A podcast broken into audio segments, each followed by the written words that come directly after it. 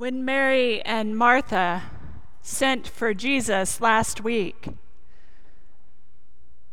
to tell him about their brother Lazarus, they were experiencing the heartbreak of loss. They felt deeply the heartbreak of their brother's death. And then they experienced the hosannas, the praise, the awe of Lazarus' resurrection. As we enter into the Passion narrative today, we are to hear it, remembering that story the story of a Jesus who loves so deeply and who is so powerful that he is able to conquer death and resurrect Lazarus. So, as we hear this gospel story today, we know that resurrection is possible. We know that resurrection will ultimately be proclaimed. But today we enter with the hosannas of a hopeful people as Jesus enters Jerusalem, a holy place preparing for the high feast day of Passover, a celebration of liberation and of God's fidelity to a people in exile. Just as Pilate enters the same city with parades of soldiers and displays of power and occupation and dominance. Jesus enters that same city in the same way as his mother had entered Bethlehem 33 years earlier, when, as a young pregnant woman, she returned to Joseph's hometown so that they, along with all the people of Israel, could be counted in the census, so that the ruler, the invading emperor, could figure out how much money he could bleed out of a people ruled by his foreign regime. Hosanna, the people shout out to Jesus. Thanks be to God, you are here with us. Hope is what propels them to exclaim, Hosanna! Even as they navigate the control and dehumanization that is a part of what it is to be an occupied people, they shout words of praise and hope. Hosanna! The one whom Mary sang about, the one who will bring down the mighty from their thrones and lift up the lowly has come, is with us. Hosanna!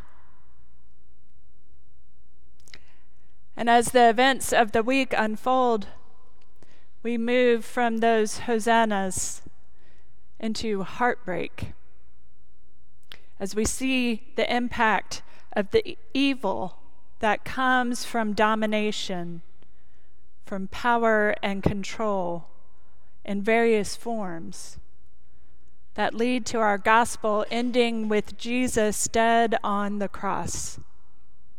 And the centurion's heartbreakingly late realization truly, this man was God's son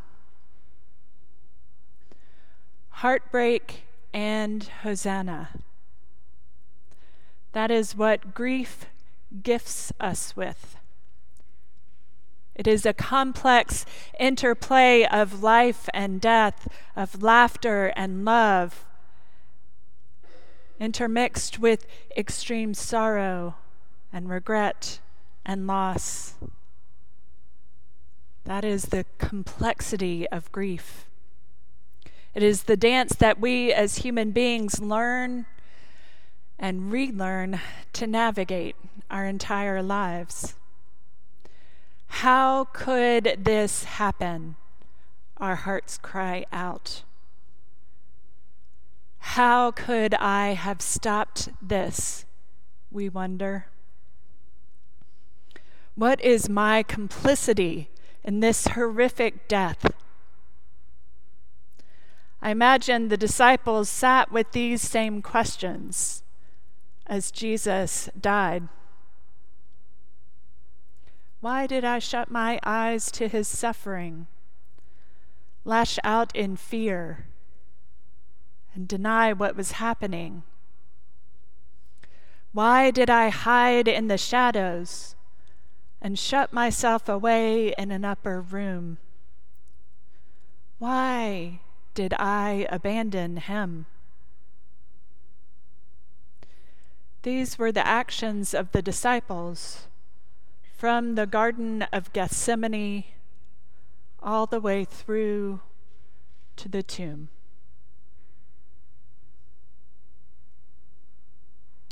Jesus enters into Jerusalem on a donkey leading God's occupied people to believe in a future beyond empire, beyond dehumanization, to work towards realizing together a future grounded in love and in honoring the dignity and sacred belovedness of each and every one of us.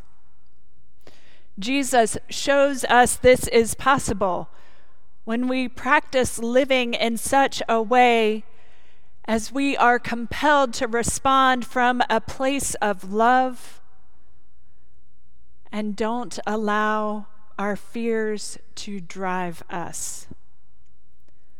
The disciples and Pilate and the political authorities and the priests and the crowds all responded and acted from a place of fear. Jesus walks in love. Heartbreak and horror. Those have been my emotions this week as I learned of the school shooting in Nashville. We as a people have lost three more children and four more adults.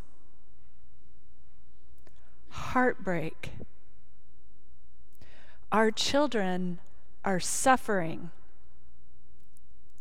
They have a right to live in a world where they can safely attend school and not have to worry about whether they will come home at the end of the day. We, like the disciples, are called to reflect upon our own actions or inactions in the face of this grief. How could this happen?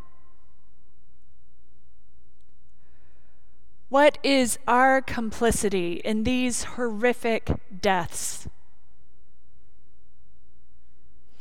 How do we shut our eyes to their suffering? How do we lash out in fear or deny what is happening? Where are we hiding in the shadows? And shutting ourselves away in an upper room. Why? Why do we continue to abandon our children to this violence? The cross compels us to sit in the full depth of our heartbreak and Hosanna as we come to face what got us to this moment, to this place where we are willing to sacrifice a human being, a beloved child of God.